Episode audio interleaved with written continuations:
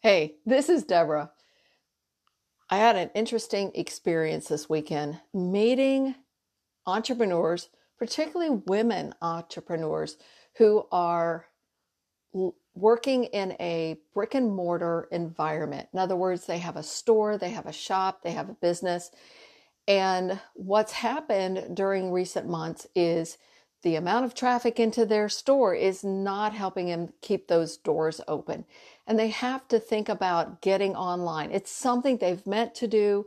And yet, as an entrepreneur, if you are one, you know that there's just seems to be not enough hours in the day. Why? Because you're wearing all the hats. That's what you're doing. And it's hard to keep switching. It, it's easy to lose uh, focus. So, for example, you're working with customers all day, you're tired.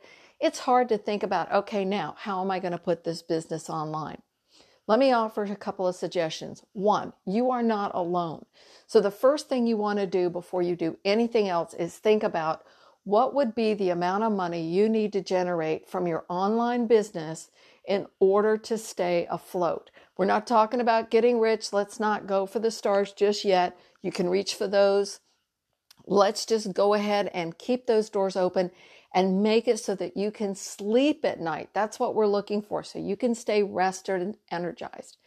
So the first thing to do is right now, first number that pops in your head, how much money do you need to keep your business afloat? What's that number? Write it down right this second. All right, now that you have that number, here's what you want to think about. What are the resources available to you at no cost that will help you reach that, that number goal. One of the things you can think about is checking out the Small Business Administration.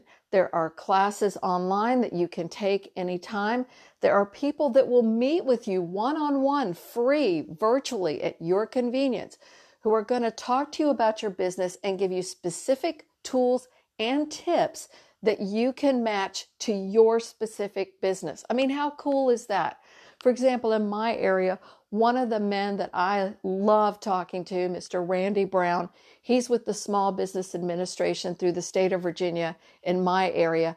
He is more than willing to help, give ideas, meet with you one on one, whether it be in person or right now virtually, to help you keep those doors open and business coming in. You're not alone. That's the first thing to think about. It's not all on your shoulders. Other people have ideas. Second thing, are there students in your area that are either A, looking for part time work because they're going to school online now and they're still in your neighborhood? Or B, are there colleges in your area that have students who are doing marketing or IT or web design? And they're looking for experience to put on their resume. Reach out to these community colleges and full full um, you know four year colleges and find out if they have programs where they're willing to let you say hey here's my project and can i offer either a small stipend or can i offer a reference or can this student if they participate have it count towards their grade these are awesome resources. And again, they don't cost you anything.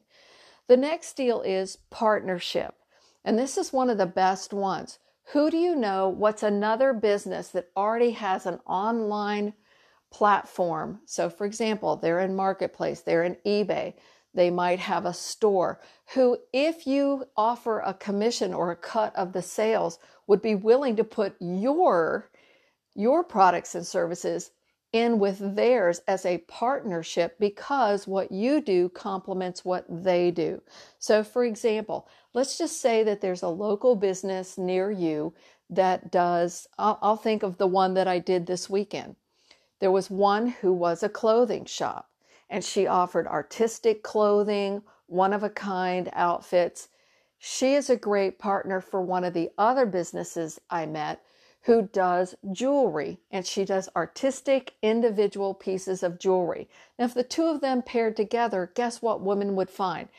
Those women who really enjoy those unique, one of a kind pieces would love it because they could go to one site, one platform, and get the clothes, the jewelry, the accessories. Now, you match that with someone who does shoes.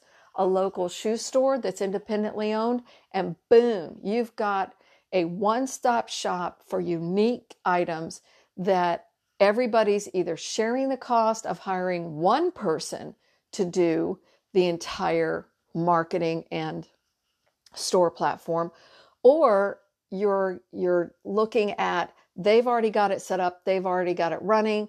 What kind of deal can you work out so that it's affordable for you and it's profitable for them again it's about partnership it's about relationship not just with your customers but also with the resources that are going to keep your doors open so that's deborah i'm going to sign off for now i've given you a lot to go on Again, it's www.deborahburtonbrown.com. Come visit me, join me, and let me know how you feel about this podcast.